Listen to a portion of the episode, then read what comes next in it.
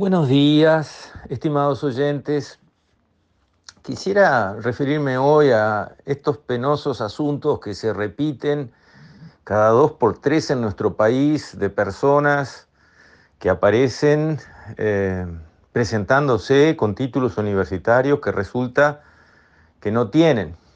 Que ahí hay un gradiente de la mentira grande inicial de no tener nada, o sea, inventar un título diciendo, como había dicho eh, Raúl Sendic, que era licenciado en genética humana, eh, con su título ganado, con medalla de oro y yo qué sé qué más, y no tenía nada, aunque la senadora Topolanqui dijo, sumándose a esa mentira y prestándole durante un tiempo su credibilidad, que obviamente a partir de eso desapareció, de que ella había visto el título físicamente, hasta el caso de Adrián Peña, que es radicalmente diferente en el percurso, digamos, de los acontecimientos, porque Adrián Peña hizo la carrera, terminó las 50 materias, terminó su tesis y la aprobó, pero todavía parece, y eso, según se informa, él no lo sabía, fue un cambio, digamos, en los currículum, que para recibir el título final después de la tesis faltaba un taller, lo cual es bastante insólito, digamos, los que somos profesionales y cumplimos una carrera, la tesis es lo último. Cuando uno termina la tesis y la prueba, se terminó la carrera.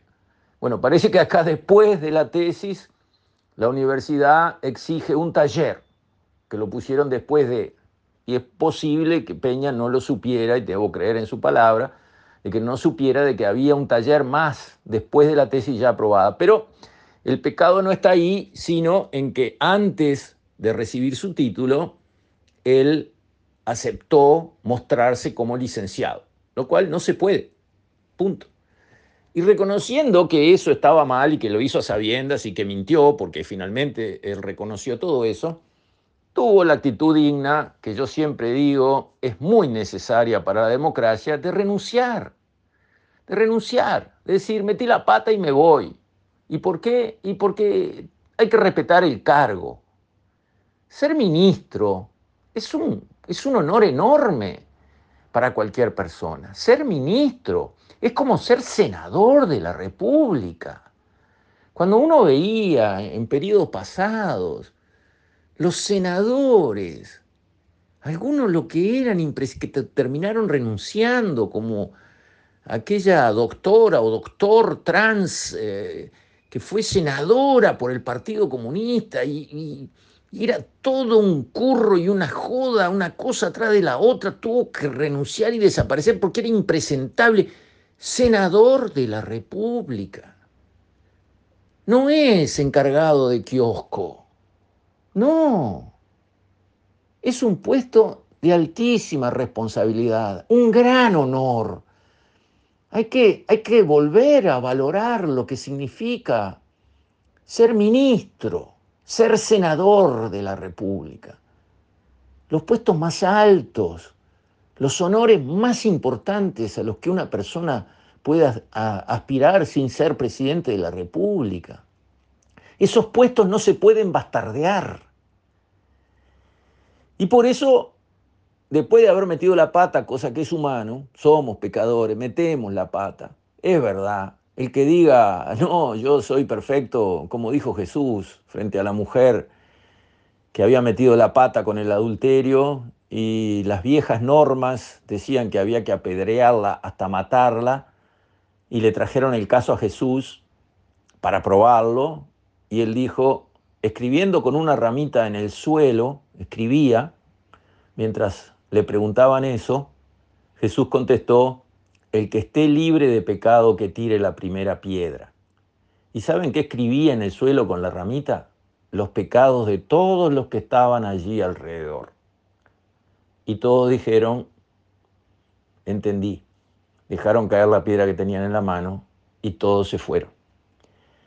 Esa misma actitud hay que tener en estas circunstancias. La debilidad humana es intrínseca a nosotros mismos. Tenemos una fase de luz y una fase de oscuridad, todos. Los más grandes santos también lo han tenido así. O sea, no hay que encarnizarse arriba de la persona desde la posición de decir, mirá qué horrible lo que hizo, este, y, tirarle piedras este, cuando está arrodillada en el suelo. Eso no es cristiano y no es humano. O sea, Peña cometió un error y Peña pagó un precio a su decisión y terminó ahí la historia. Lo que yo digo es que hay que aprender institucionalmente. Es un llamado a atención para todo el mundo que quiere encargarse de temas públicos. El que quiere encerrarse en su casa o en su comercio, hacer lo que quiera con su vida, está jugando en lo privado, con sus cosas solo. Pero el que adopta la actitud de ir a ocuparse de cosas de los demás, como es alguien que va a diputado, a senador, a ministro, a director de una repartición importante del Estado, el que va a tomar una posición enfrente de los demás, cobrando plata como sueldo de los demás, representando a los demás, tomando decisiones por los demás, ese tiene que aprender algunas normas básicas. La primera, en el siglo XXI nadie aguanta un archivo. ¿Cómo se le sigue ocurriendo a la gente mentir sobre los títulos? Es solo cuestión de tiempo que se sepa y se demuestre si tiene el título entregado y en un marco colgado en una pared o si no lo tiene. Nadie se va a escapar. Entonces, ¿cómo es que siguen apareciendo personas que invocan títulos que no tienen? Para ligársela después y quedar este, en falsa escuadra con la cola al aire. ¿Por qué lo hacen? ¿Creen que el próximo se va a escapar y va a terminar de llegar a viejo diciendo que es abogado o escribano o médico o ingeniero o licenciado y que nadie se va a dar cuenta? Pero basta. ¿Cuántos más vamos a tener que dicen que son profesionales y no lo son? Que levanten ahora mismo la mano diciendo, disculpen, acá hace un tiempo se mencionó o salió en una resolución que yo era tal cosa. No, no lo soy, no lo soy. Que levanten la mano antes de, porque igual va a pasar. Y si levantan la mano ellos y dicen, miren, quiero aclarar que se mencionó en algún momento que yo soy tal cosa y no lo soy, bueno, es una manera de proceder un poco mejor si es que ya se metió la pata. Y además reconocer que esto es parte de un proceso de deterioro que viene teniendo nuestra sociedad que antes no era así. Y quiero relatar una pequeña anécdota del pasado. Al final del, del, último periodo democrático, antes de la dictadura, presidente del Banco Central era José Gil Díaz, que estudió para contador pero que nunca se recibió. Y él no aceptó nunca que le dijeran contador, cosa que la gente tenía la tendencia, porque un presidente de Banco Central y muy, muy visible, digamos, muy proactivo, digamos, no, no, no, no pasaba desapercibido. Todo el mundo tiene la natural tendencia de llamarlo contador. Y Gil Díaz siempre decía, no soy contador. Y hubo una anécdota en el Parlamento entre él y Wilson Ferreira Aldunate. Wilson Ferreira Aldunate interpeló, llamó al, Senado a Gil Díaz para explicar líos de la política monetaria o de los problemas económicos del país, lo que fuera. Y Wilson Ferreira Aldunate era un gran interpelador, porque en aquella época, cuando se llamaba al Senado a alguien, a un ministro, y se lo castigaba políticamente por fallos en su gestión, el ministro tenía, digamos, la altura, la hidalguía, ¿verdad? el arresto de renunciar. ¿Y por qué? Porque en la interpelación se había mostrado que su gestión tenía carencias severas y los ministros renunciaban por una interpelación en el Parlamento. Ahora no, los ministros van, les hacen unas preguntas por un lado, parecen las preguntas miradas al este, el ministro contesta mirando al oeste, su bancada lo apoya y declara satisfactorias las este, explicaciones, hayan sido buenas, regulares o espantosas, y acá no pasó nada, y la interpelación es un trámite que deja de tener ningún valor. Eso no era así en las épocas de Wilson Ferreira Aldunate.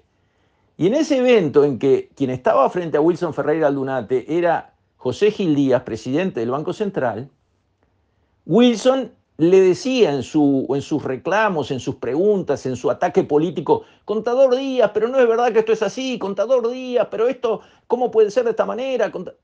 Y José Gil Díaz decía, perdón, perdón, debo aclarar, no soy contador. Y ahí está la picardía de Wilson que de sobrepique le contesta, pero Gil sí es, ¿no? Y eso generó una sonrisa en, todo el ámbito, este, pero muestra como Gil Díaz, presidente del Banco Central, cuando alguien le decía contador, él decía, no soy, no soy contador.